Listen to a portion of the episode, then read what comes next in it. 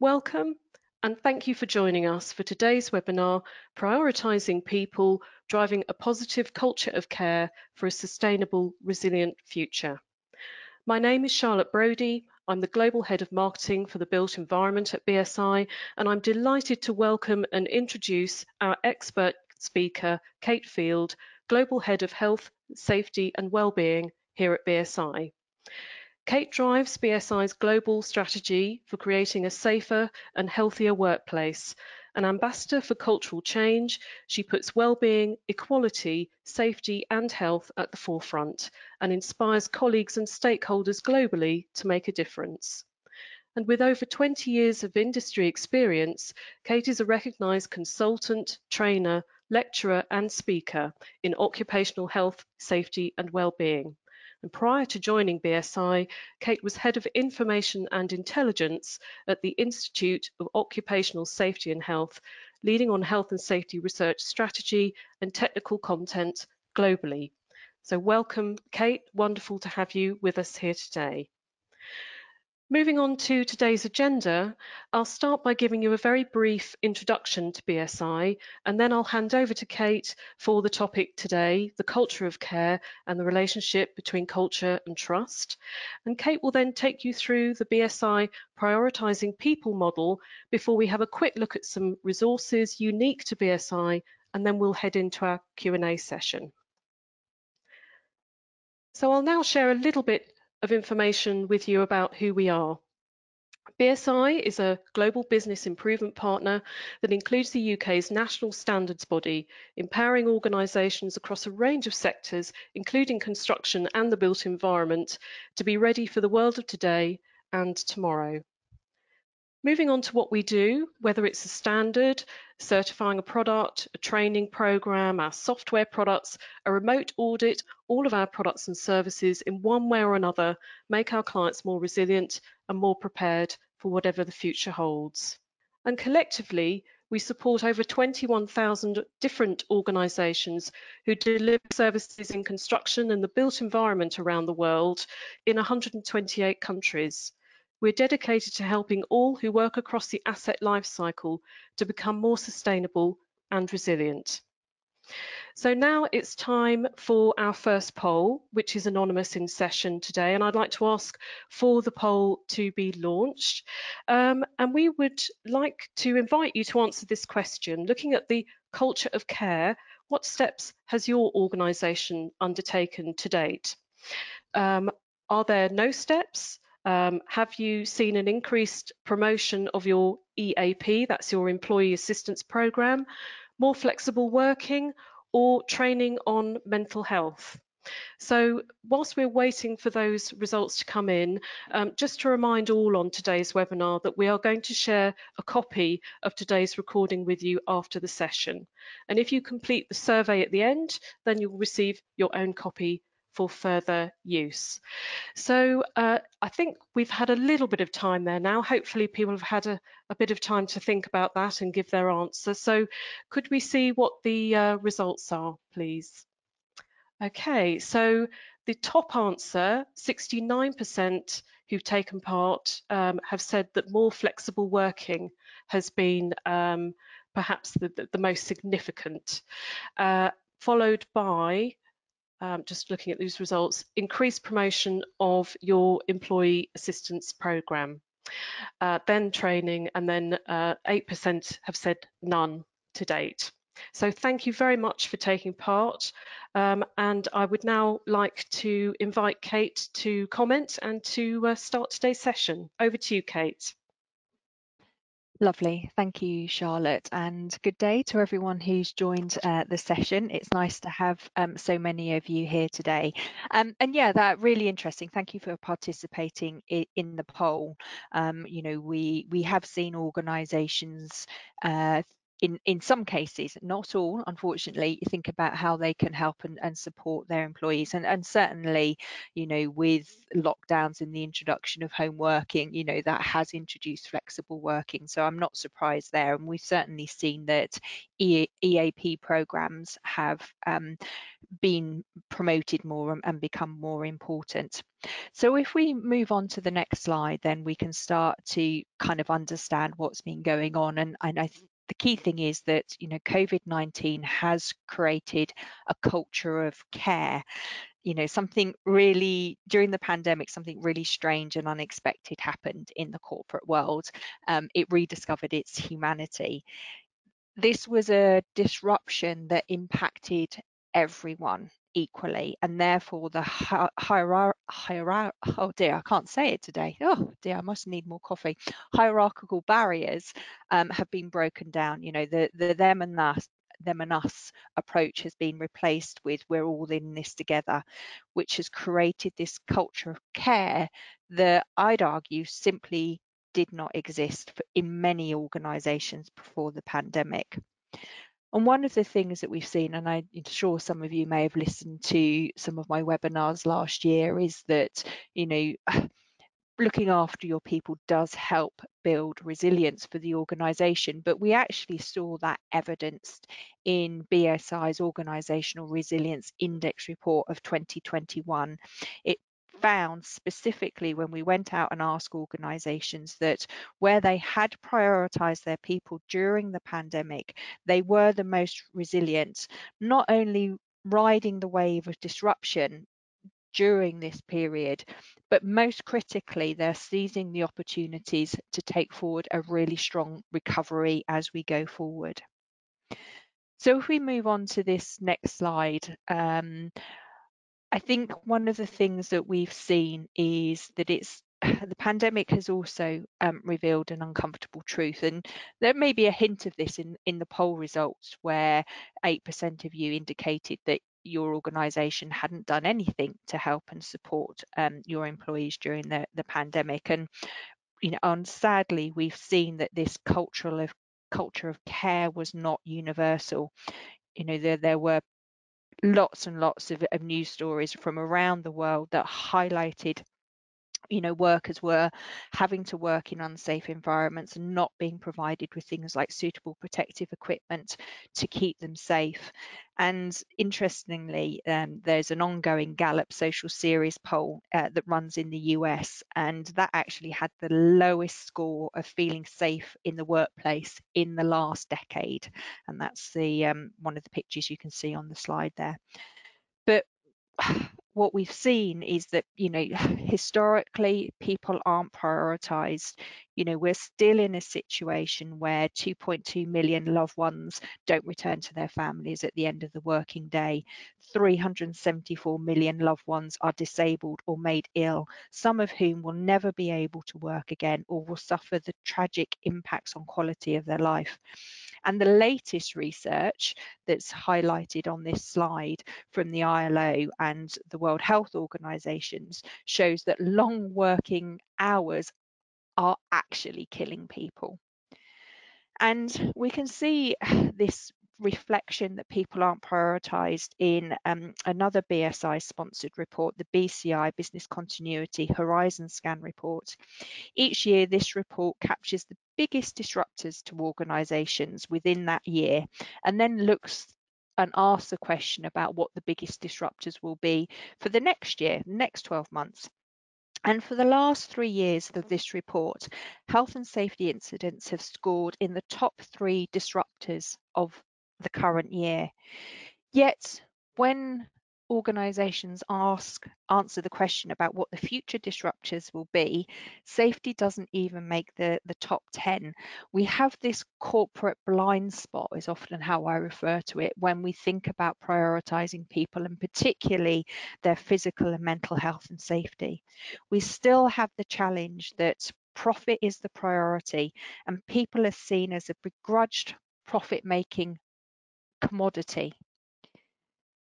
So we've got this situation where for this culture of care that's emerged during the, the pandemic to show up, we've had to see a much more important cultural shift start to come through, which if we embrace it and we take it forward, it has really exciting and powerful benefits, not only for organisations, but for individuals. The challenge, though, with acknowledging this shift and this change is to admit a really uncomfortable truth that the most crucial factor has been missing, and that is trust. The COVID 19 pandemic has highlight, highlighted that organisations don't trust their people. So, if we move on to the next slide, you know, this lack of trust and the culture that underpins it can be seen in many different aspects of an organisation and its approach to its people. Things like you know performance management that is focused on uh, output KPIs not input. Weekly timesheets that are required so you can evidence exactly how many hours you've worked. You know we've had a situation where flexible or home working hasn't been allowed and the challenge is this lack of trust is not always explicit. It can be dressed in plausible sounding business parlance. You know, things like you know, related to your output KPIs, re reward and bonus packages. Timesheets are time and resource management. You know, uh, not allowing flexible working is because ICT uh, information, you know, your information uh, structures aren't in place. And importantly, the erosion of trust is like the sea re relentlessly hitting a cliff face. It's a steady, almost imperceptible erosion, which is undermining the strength and resilience of the organization.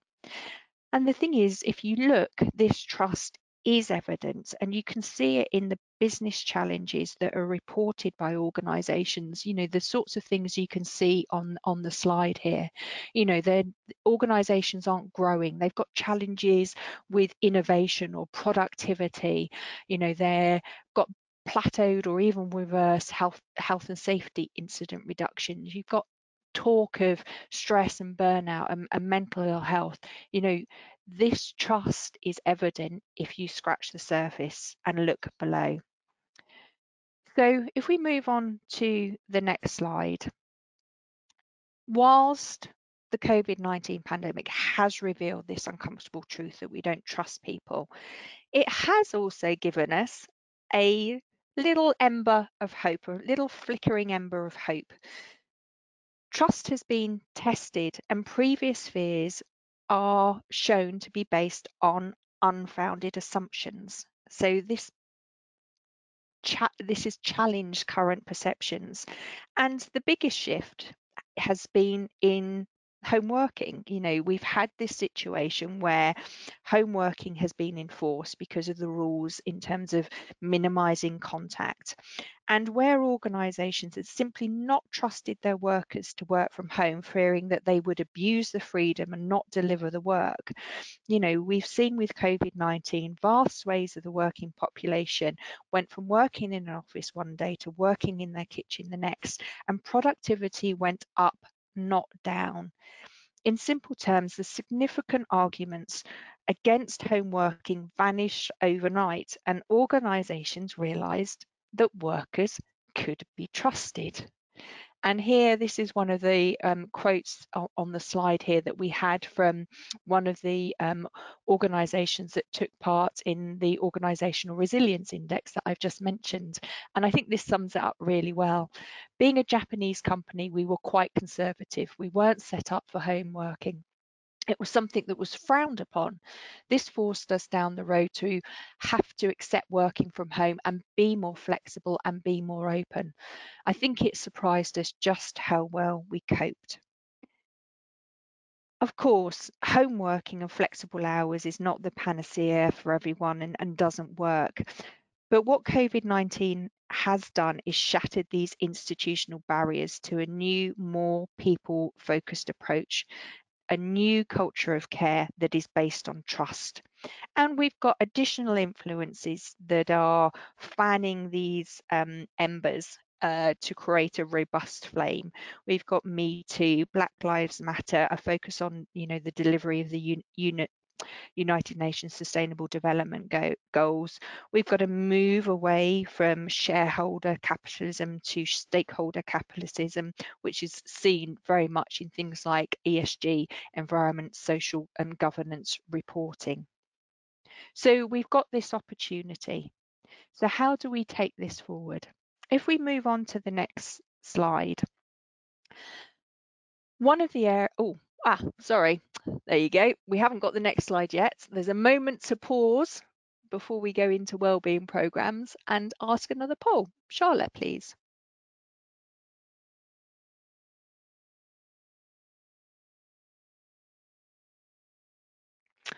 Or if uh, Charlotte's not there, can we launch the poll? And I'm happy to, to do that. Lovely. Um, I'm here, Kate. Many apologies. That's all right, um, don't worry. We would love to know if people would like to take part. Um, what has been the impact of your own well workplace well-being programs? Um, do uh, we've got five answers there for you to choose. Um, do you not know at this point in time? Um, do you not measure it? Have you just started? Um, increased employee engagement scores? Have you seen that impact? Or has it been initially positive, um, but now you're seeing that engagement has dropped off? So thank you very much. Sorry for the blip there. Um, looking forward to hearing uh, what people say about that and also just to um, remind you that um, there will be some very good resources at the end of today's webinar for you to access as well. So could we ask for those results to be launched, please? Okay, so, oh, quite an interesting mix there. So we've got a, a split lead between um, those of you who've taken part who said that you you don't know, um, and those who've just started. Uh, and then I believe the leading, the next um, results are that you don't measure it, um, followed by an increased employee engagement score, and then um, initially positive and now it's uh, you're finding engagement has dropped off. So thank you very much for that. Um, I would now like to hand back to Kate. Lovely, thank you, Charlotte. Don't worry, it, it dropped. it, uh, it it caught me by uh, by surprise as well. The the poll came around so quickly. Um, I I think actually th those results uh, are really ref reflective. You know, one of one of the things that we see organisations look at to you know support their their people um, is well-being programs and you know well-being programs vary from organization to organization but we tend to see common themes you know things like what i call yoga and yoga in initiatives to promote phys- healthy eating and physical exercise. You see mental resilience training mental health first aiders diversity and inclusion committees EAP and, and guidance on subjects such as sleep and debt and relationships you often see volunteering and other sort of community engagements and learning hubs and coaching programs. And reflect, interestingly, uh, reflected in the polls, what we often see is during the first year or two of workplace wellbeing programs, positive effects can be seen. You know, we may see some worker, workers lose weight or stop smoking, employee engagement scores improve, EAP take up rates go up, and maybe even retention and absence rates improve. However, over time, momentum is lost, and there is growing evidence, and, and as was reflected in 15% of the responses in, in the poll, that many workplace wellbeing programs don't deliver measurable benefits um, and actually potentially start to have negative impacts. And there are several reasons for this. If we look at health, health initiatives such as smoking cessation, they need to run for three to five years to be effective, not just stop Stoptober. Resilience training and mental health first aiders focus on mitigation and not prevention within the workplace. The unconscious bias of white privilege undermines many diversity and inclusion initiatives. Workers are not given time for learning and development and one of the biggest challenges we have is that functional teams such as health and safety and human resources work in isolation rather than together, even though both of those functions are focused on looking after and prioritising people.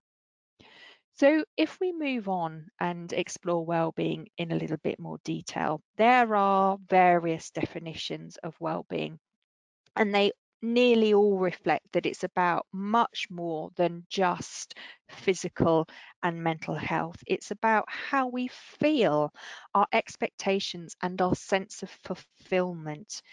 And this is seen in the most recent definition of well-being at work from the new International Standard on Psychological Health and Safety at Work, ISO 45003. And you can see the definition there. It's the fulfillment of the physical, mental, social, and cognitive needs and expectations of a worker related to their work. So it is a very um, encompassing and holistic approach that needs to be uh, adopted and well-being is about then addressing this psychological contract that you get between a worker and uh, an employer um, to create the right conditions for providing fulfillment. And that fulfillment is what unlocks an individual's potential and it enhances organizational resilience. And it's all about creating a culture of trust. And trust is the output of the culture of an organization, and it's established and underpinned by leadership and their individual and group values, attitudes, managerial practices, perceptions, competencies, and patterns of behavior. And that is what underpins trust. And it's important to understand that trust always exists, but it can be misplaced, abused, or of course, strengthened. And if we move on to the next slide, what do we need to strengthen and create a culture of trust? Well, it's clear you need a collaborative, communicative, communicative, emotionally intelligent leadership. You need a diverse, inclusive, and ethical workplace, which is based on respect and fairness. You need opportunities for lifelong learning and employability a balanced effort and reward ratio, work and workplaces that do prevent physical and mental harm and promote good physical and psychological health. And you need to create a workplace that has a focus on wider social capital and social value. So these are the un underpinning principles that you need to create a culture of trust. And if we move on to the next slide, it's important to understand that it takes time to create this culture of trust. And there's often a journey that organizations go on. And one of the primary reasons that well-being um, programs fail, this, this flickering ember of hope that we have flickers and goes out is because organisations approach well-being as a set of initiatives, a sticking plaster over the deeper wounds of low trust. They are unwilling to commit to the significant cultural change shift that is needed to build trust and take a strategic long-term approach to prioritising people. To achieve this cultural change and, and create this culture of trust, you can't approach it as a set of initiatives to tick corporate social responsibility boxes. If you do that, you're just going to undermine trust from day one. What you need is, if you like, a complete restructuring of corporate DNA, and that takes time. So, what you often see is this kind of cultural maturity. It starts in emerging. This is where organizations are just focusing on survival and and building. So quite often it's it's new or young organizations or organizations that have gone through things like mer mergers and acquisitions or or even you know uh, organizational restructures. And therefore there's a, maybe a lack of governance in place and it's often reactive and compliance focused. And you you have transactional leadership so very hierarchical leadership. Once that kind of initial phase is passed you move into established where those governance frameworks are in, in place and processes are also established you have a much more proactive approach to compliance and often focused on reputation awareness that actually it's not a question of just complying with the law it's a question of the brand and the reputation of the organization. And at this stage you quite often see you know transformational leadership. You know they're they're a leader that has a vision and and aims to take everybody on that journey to create that vision and then at, at the top, you've got Excel, accelerating. And here you've got an organization that has the best balance that is needed for resilience between being very agile and able to adapt to opportunities and being defensive in terms of, you know, protecting um, and taking robust action when disruptions happen.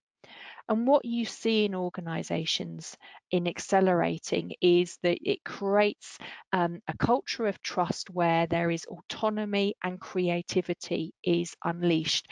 And that gives that individual fulfillment that is needed for workplace well-being. And the output for the organization is a resilient organization. The challenge that we have is that most organizations never reach that final stage. They never reach accelerating. So if we move on to the next slide, we can start to explore why that is and what organizations can do. Because organizations are failing to reach that accelerating stage, BSI has developed a prioritizing people best practice model. And this model maps out what is needed to create that culture of trust, what it really looks like for in order to create the right conditions for that individual fulfillment, for well-being, and the output of that for the organization is organizational resilience. And you can see this is, and I'm going to explain this model in a little bit more, more detail. You can see that maybe for some of you who are familiar with it, it's adapting the needs framework for Maslow's hierarchy. And it sets out three stages incorporating a total of 16 elements that are required to demonstrate, you know, a, prioritizing people, a human-centered approach.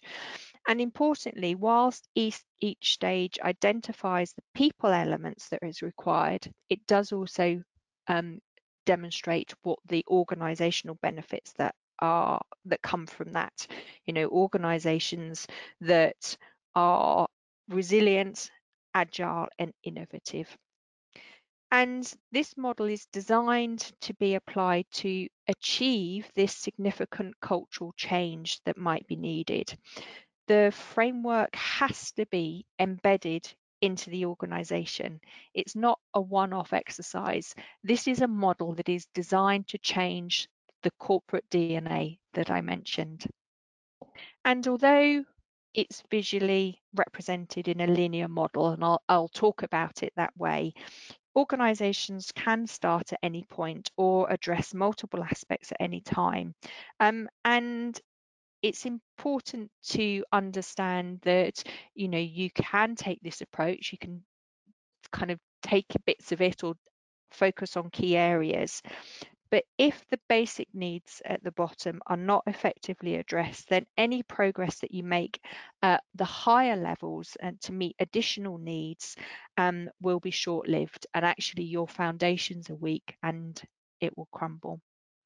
So let's explore the model in a little bit more detail um, and explore what these 16 elements actually are. So if we move on to the next slide, we start with what are basic needs and physiological basic needs. So these will be used by the organisation to develop decent, safe, healthy and compliant workplaces. Um, with the next stage, which is safeties, but we'll start with physiological.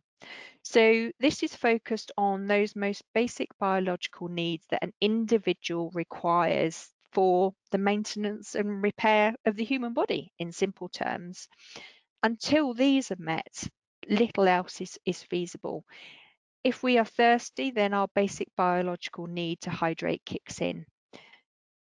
And it's important to understand as well that these physiological needs are also essential for other elements within the model. So again, if we look at hydration, actually it's critical to thermal regulation, which would be part of providing a workplace that is free from injury and ill health. Rest and sleep are vital physiological uh, are vital for physiological health. You know, there's lots of evidence that we need uh, you know, seven to eight hours sleep um, in order to maintain our physical and mental health. But actually, you know, that level of sleep is also really important for cognitive functions around creativity, and that creativity is required for innovation. The health status of an individual has a direct link with their ability to perform to the best of their abilities. I think we all know and understand that. If we are feeling physically and mentally healthily and well, you know, we will perform better and therefore we need an environment that creates um, and has the mechanisms to enhance that personal health. And, th and this is where a lot of the traditional sort of well-being activities focus wellness activities this is your yoga and yoga type approach. Um, so we need that. But it's also important to understand that if there is um, physical or mental ill health that is or injury that is work related or not work related, actually we need supportive processes in place to help people um, either stay in work or come back to work um, after recovery. So what we've got at this basic first level of physiological needs is workplace welfare, welfare. So, you know, this includes some stuff that we often ov overlook. You know, is there is there free access to clean drinking water? Are there enough toilets that are located close enough to the work work environment? I mean, particularly one of the challenges that we see in the built environment and particularly construction is there is a challenge in terms of gender representation. So where you do have women on sites, they often there aren't enough toilets for women or they're so far away from the main construction site that actually you know people uh, ladies don't have the time to go and visit the toilet. So welfare covers a, a whole range. Rest and recuperation as i've mentioned is is around in ensuring that people are having enough time and sleep. So this is about breaks this is about positive sleep um, positive shift patterns personal health. So this is looking at the enablers to give people the tools to help and support their physical and their mental health. And of course, as I've mentioned, absence management and rehabilitation. So if we move on to the next element of basic needs, which is safety, and this is around, you know, creating the safe and healthy workplace and workplaces that are free from physical, mental, and cognitive injury and ill health. And, you know, this feeling safe and secure is a primal need that we have and must be met in full. You know, no worker should be harmed by work physically, mentally, or cognitive. Therefore, organisations need to take preventative steps. And it's important to understand and coming back to the point that this model isn't linear, that many of the other elements that we'll cover and see in the model, particularly in belonging and esteem, will contribute or, or, or will be supported by creating this safe and healthy workplace, either directly or indirectly, um, and particularly um, psychological health management. So part of this is then uh, creating a workplace that is free from adverse social behaviour. And we're talking about things like bullying, harassment, and, and violence here, whether that's physical, verbal, sexual, threatened, or even actual. And in particularly with bullying and harassment, they are often a reflection of the behaviours and attitudes of an organisation, its culture. And you know, at this stage, uh, it's focused on compliance. So organisations will often develop initial policies to meet legislative needs, maybe on discrimination or equality or whatever it happens to be. It's often driven by a focus of being reactive and compliance driven. And it's important obviously to to look at that but you know you won't establish the the culture change and, and create the trust that is needed um, without addressing these adverse social um, behaviors. So it is the foundation for a proactive cultural shift but it's only the first step and later on we'll explore what is really needed to create a fair and respectful workplace Secure and sustainable employability.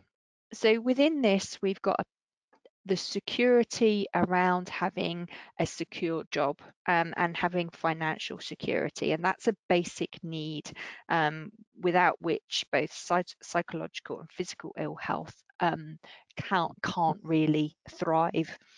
Um, and you know forms of insecure employment such as zero hours or temporary contracts are the most obvious forms of insecure employment. But we also see this, this fear or this concern about job security arise when there are company restructures or acquisitions, economic downturns, pandemics, um, but also, you know, life changes, entering the workforce, maternity, or even, you know, starting to think about your latter years career. And as we have an ever growing aging workforce, organisations need to think about those working conditions that are sustainable for the entire work life of, a, of, an individual. And that means implementing preventative and proactive measures to keep workers healthy physically and mentally and embed the capabilities and capacities that they need to work over the, their entire life cycle. And this is what we mean by sustainable employability. So if we move on to the next level of the model, um, this is around psychological needs and it starts with belonging and getting this group, this set of psychological needs right means that you will create the right environment for an engaged, committed and productive workforce. And it includes these four elements. Um, belonging is around consultation and participation, good working relationships, work-life balance, and social engagement. You know, good relationships both at work and at home provide the social capital which individuals need, that we as individuals really need for good, particularly mental health and engagement and that sense of fulfillment that it is needed for well-being. And you know you've got some key elements that are absolutely critical. If an organization is really committed to prioritizing its people you need effective and ongoing consultation and participation. Um, that is absolutely critical for creating trust you need supportive relationships by leadership, line management, and between colleagues and contractors. This is a really important part of psychological needs. And in particular, this this element in terms of creating those positive relationships it really requires high levels of emotionally emotional intelligence particularly for those who have line management responsibilities. You know there's very good evidence that suggests that those managers who positively influence workplace culture and keep employees informed through effective communication are perceived by their employees as trustworthy and work-life balance is obviously very closely aligned with what we heard about earlier at the basic needs level about rest and recuperation. But here it's focused on the importance of having time to spend with family and friends as part of an individual psychological health as well as the positive effects that that social connection brings as I'm sure many of us know, whenever there's an imbalance, that can have negative implications, both physically and mentally. You know, where we feel fatigued or overworked, then we have this challenge. And as I've mentioned, you know, the re recent ILO and WHO study has shown that people who work excessively long hours um, are more likely to die in, in simple terms. And this is an area where trust can be most quickly eroded. So where organisations try to put in a mechanism, so you know, not prevent trying to stop people answering emails while they're on vacation and leave but then your boss sends you one while they're on leave you know that's a really good example of undermining the trust but of course on the flat flip side it's also an area where trust can be enhanced particularly through the use of things like flexible working. And the last elements at this level social engagement is beyond is recognizing that we are more than just a, working persona. You know uh, we have family we have friends we have a life outside of work and that is incredibly important to our sense of belonging and psychological well-being and it's really important to understand that you know that this needs to be reflected uh, across the workforce, particularly at both ends of the age spectrum. You know, both those those who are younger and also who are older can often struggle with this social engagement, and therefore creating mechanisms within the workplace to facilitate this is really positive. So if we move on to the next slide, then we'll look at the next um, element in terms of psychological needs, which is belonging. And um, at this level, we're we're focused on esteem, and this is a really critical step in reaching this sense of fulfillment that is needed for well-being. And this is one of the reasons why many organisations' well-being initiatives you know, don't bring long-term benefits, is that organisations don't recognise this. And esteem needs are driven by the human desire for social acceptance and status um, and it's driven by external factors and internal factors. And first and foremost, if we look at um, fair and respectful workplaces, you know, it's it will be impossible for an individual to feel esteem without regard for social acceptance, as well when there are barriers, or real or perceived, to inclusion. So to really create a, a culture of trust you need to achieve real diversity, equity, and inclusion. And that means uh, a complete deconstruction of human governance policies and processes, followed by a step by step rebuilding of those processes. Because what often happens is we try and incorporate the other, whatever that may be, into an existing framework that was never designed for it was only designed for a single set of homogenous people and therefore you know in order to create this cultural change and create trust you need to completely deconstruct what you have in place and let's be honest that never happens and that's why we continue to have issues with diversity equity and inclusion if we look at effort and reward um, there again, very good ev evidence that shows that high effort and low reward jobs are particularly associated with things like burnout. And the reward is not about simple financial reward. Obviously, financial security, as we've touched on, is important. It comes within kind of basic needs.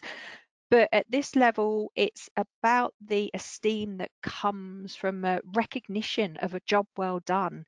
You know, often a simple thank you is all that's required at this level, but is often overlooked.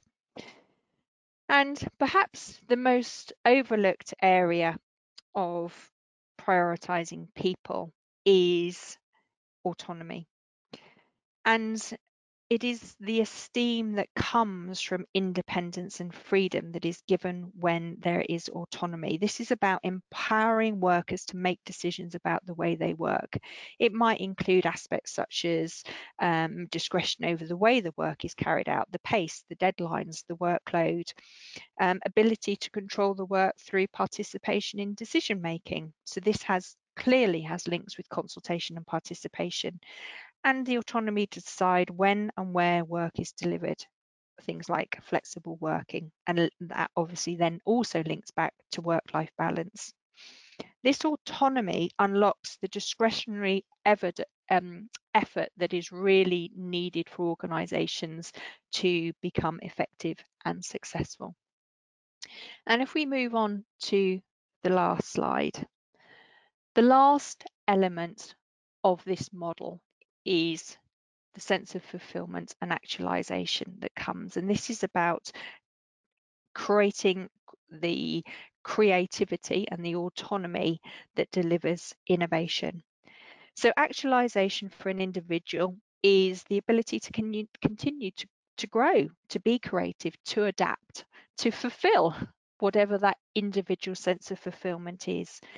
And for an organisation, the benefits of unlocking this potential can be summarised in a single word, which is innovation. And a quote from ISO 56000 um, Engaging in innovation activities is a way for an organisation to be future focused and effectively deliver on its overall objectives of securing prosperity, sustainable sustainability and longer term relevance and survival. Therefore, innovation is a critical part of organisational resilience. So hopefully what's become clear as a given you an overview of this model is that all of those preceding elements need to be in place to create the right conditions for innovation. And it's about creating this culture of trust. Innovation is impossible without trust. And if we move on to the next slide, you can see that just in summary, that these three elements, basic, psychological fulfillment, and the 16 elements that support them come together and create the right conditions for individual fulfillment, so the benefit for the people, a positive workplace wellbeing program, but it also creates the right conditions for a resilient organisation. And this is what this model is designed to do. It's designed to create that step change that is needed to really unlock people's potential. And with that culture of trust, organizations will not only survive, but they will thrive and accelerate to remain relevant and resilient. So if we move on to the next slide, you are the first to hear the presentation on this new model. The white paper that supports it was published yesterday.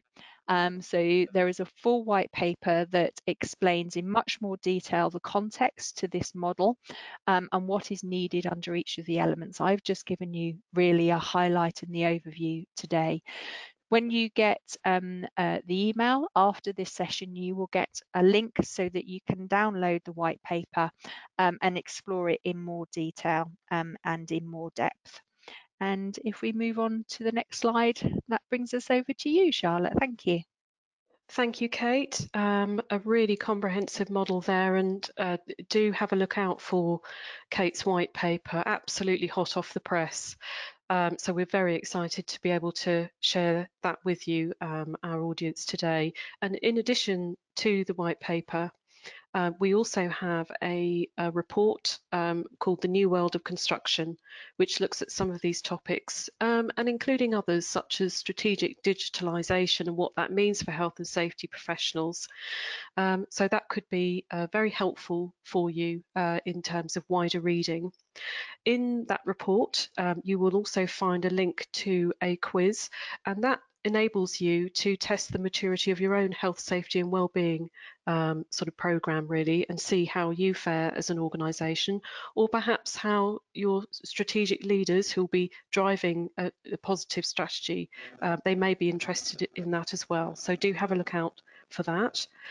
And then also to let you know that on the 7th of July, um, there are three webinars. Um, Kate will be um, involved with these as well. Um, and we have uh, a, a, series of webinars around the world um, at different time zones, which really launch um, the ISO's new occupational health and safety standard on psychological health to explain its relationship with ISO 45001. It's a really comprehensive program. Um, I think it would be a must really for health and safety and wellbeing professionals. We'll be exploring the issues, challenges and opportunities associated with psychological ill health, uh, discuss the impact that COVID-19 has had on psychological health and how ISO 45003 can help. And in the final session, um, it's a guide essentially for would-be users on how to implement ISO 45003. So um, those are the uh, useful things which are coming up and resources which are available for you. Um, and now we're going to go into our Q&A session. Um, thank you to those people who sent their questions in in advance. And the first one I'd like to ask you, Kate, is um, really it's more of a, a, a an observation um, for you to comment on uh, and it's a, solid understanding of regulatory compliance is key in this person's view to driving a positive culture in people. Um, without this knowledge and understanding the credibility of our industry no matter how positive will be compromised. Um, so what are your thoughts around compliance and uh, and a positive culture yeah, so I think, you know, without a doubt, co compliance is absolutely critical. Um, you know, eh, eh, but I think the the challenge or the thing to understand is compliance is is the minimum level. Um, you're right. If you don't have compliance, then you are not going to create a culture of trust. If you're if you're not compliant, if you're not meeting that minimum level of of health and safety, or actually, you know, uh, diversity and inclusion, um, then you know you you simply aren't going to create a culture of, of trust. Um, I'd I'd agree with that, but I think it is important to recognise that compliance is is minimum levels. So it's an important stepping stone, but actually to really create um, a robust culture of trust and, and create the elements that are needed for fulfillment, you have to go a long way beyond um, compliance. And that's why, if you think back to the cultural maturity level, you know, the first level, emerging, is the area that is focused on compliance. Um, you know, actually, it's the higher levels where you start to move into more transformational leadership, a better focus on um, on things like autonomy and processes and governance um, and as I reflected in the presentation, you know, actually there are very few organizations that then really develop a robust and holistic approach that that is set out in this best practice model that I've described that reach that accelerating level of maturity. Absolutely. So that is really the, uh, you know, the absolute pinnacle, isn't it? Mm. If you've got all of those elements covered. Yeah. Um, and uh, any standard, this is the second question, any standard for pandemic risk management certification? Any advice there? Okay, so I think there's a, there's a number of things in in this area. You know, um, pandemic risk management should be part of your existing health and safety management and business continuity. This is where, again, two areas that quite often don't talk to each other, health and safety and business continuity, uh, should come together. So there are existing frameworks, but also to reflect specifically um, the needs and the challenges of, of this pandemic, COVID-19. There is a new ISO, ISO PAS 45005 on COVID safe working, and that really is about creating best practice and guidance for all of the elements that are needed to provide a safe working during COVID-19, and it covers, you know, not just the, the physical environment, but the home environment, the need for um, psychological um, health and safety approaches, you know, your your your track and trace processes that covers it very, very comprehensively. So if you're not familiar with that as a PAS, um, publicly available standard. It's freely available um, from ISO and also um, BSI's shop. If you search for it and go into the page, you'll see that it is freely available.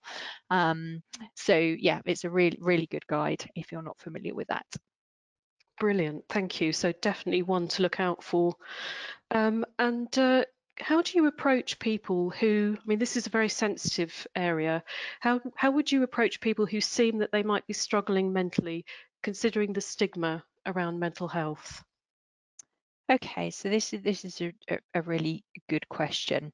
I think there are a number of points to kind of make. Um, the, the first one is to not assume and make a diagnosis unless you are a medical professional.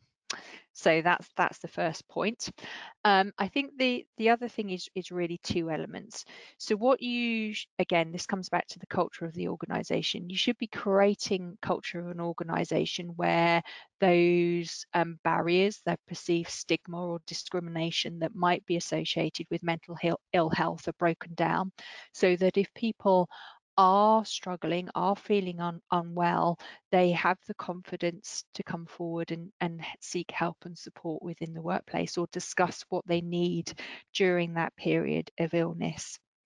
At an individual level, when you, if you're looking to have a conversation, um, it's really uh, creating open questions and listening in a in a non-judgmental way. You know, starting with a question, "How are you?" Is good, but quite often if people are struggling, they they won't engage. So thinking about questioning around, I've I've noticed that you you seem out out of character. Is everything okay with you? Actually, just framing the question in a slightly different way is really important. And thinking about when and where you ask that question. Um, you know, if you are concerned um, and you you want to give um, somebody the opportunity uh, to uh, talk to you, if that's what they want and they're ready for, then you know asking that question in, in, the middle of a team meeting is not really appropriate. So, you know, there is um, there are approaches that you can take uh, for creating the, the right space and the right conditions for enabling that conversation if it's the right thing for the individual. Um, but the key thing is really to ask with an open question and then listen in a really non-judgmental way if you're not familiar with kind of how, how to start those conversations there's really good guidance on things like uh, on charity websites and mind is a really good example of, of ways of, of having a conversation or starting a conversation Wonderful, thank you. And uh, another question in around, I guess this, this is absolutely the, the space that many of us find ourselves in now. Um, looking at the current hybrid way of working and perhaps where employers are encouraging working from home, um, how do you see the future of sustainable, safe, yet cost effective and smart built office environment? So what are your thoughts on the working environment there? So I think, um, and this was this was a subject I covered in a, a webinar last year. So uh, have have a look at our on-demand webinars on um, the BSI website.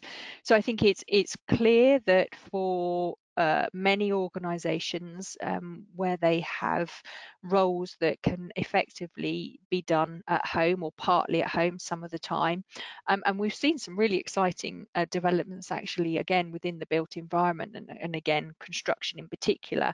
You know, quite often there's a perception that um, flexible or hybrid working isn't something that can be done on construction sites, but there's some really good um, and positive moves that are, are going on and you know that will then change the workplace that is created. You know workplaces will become much more spaces for collaborative working for team working when you do need to come together as a team. The workplaces are going to need to consider that there's more hybrid working. So this is a, a challenge we've had um, in our offices, um, and I've I've heard it from some other clients as well that because not everybody is in the office if you are having meetings you know you're still dialing in. Um, and actually that can increase the level of noise if you've got a lot of people working in open open plan and all dialing into different conversations it, it can create a lot of noise so we will see an adaptation of working space. Um, I think we might see uh, more approaches where we have maybe smaller hubs where people come together for those collaborative sessions rather than maybe a, a large corporate head office that we've seen before. So I think it will be a change. I think there will be a focus on creating an environment that is much more engaging for people to want to come into. So something that doesn't look um, so uh, Uh, what's the, the phrase I'm looking for? I suppose so corporate and bland. If you're coming in to have collaborative innovation type sessions, you want an environment that will reflect that. So I think we'll see a focus on, you know, natural lighting, natural air systems, plants, you know, simple things that maybe have been removed from workplaces because we'll need to create an environment that people want to come into if we're going to get them back into the office and they don't need to be there. Absolutely. And we've had another question, an interesting question in um, which is asking really who is in, who would be involved in the prioritizing people element? Um, who would be involved in a task force to look into this area of of interest? Um, any any observations on that? Yeah, so this is a this is a great question, and it's this is really important.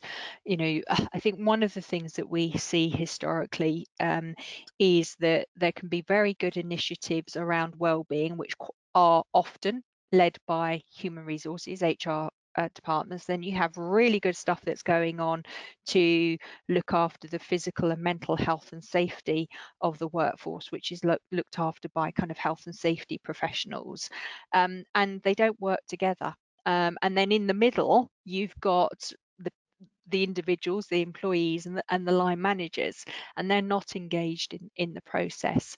So to create the to take forward this best practice approach, you need to break down those silos. And in particular, you need HR and health and safety professionals to work together um, you know, if you think back to the model, there are key elements where you'll need their expertise from particular areas. So creating a safe and healthy work environment, you'll need the expertise from health and safety professionals. For creating the right processes around career development, you'll need the expertise of health and, uh, of HR professionals. So again, this re is reflecting the culture of the organization. Unless you're creating trust and you're creating those collaborative relationships, then you are never going to reach that accelerating level of maturity and uh, deliver this best practice approach to workplace well-being. Absolutely. I think from your observations there, it's that collaboration is the key word there, isn't it? Bringing Absolutely. those parties together. Yeah. Wonderful. Okay. Well, this now brings me um, to the end of today's session. Um, so thank you, Kate, as always, for your brilliant insight um, and your observations, and of course, for sharing with us these very new um, materials, all based on your thinking, um, which other people can hopefully um, read and, and get real value from. Um, thank you also to our audience um, for taking part in the polls and of course for joining us today. Uh, and please do complete our survey at the end of the session so that you get access to the links and the copies of, of today's recording um, as we've mentioned. And uh, we very much hope that you can join us um, again soon. Thank you for joining us. Bye bye.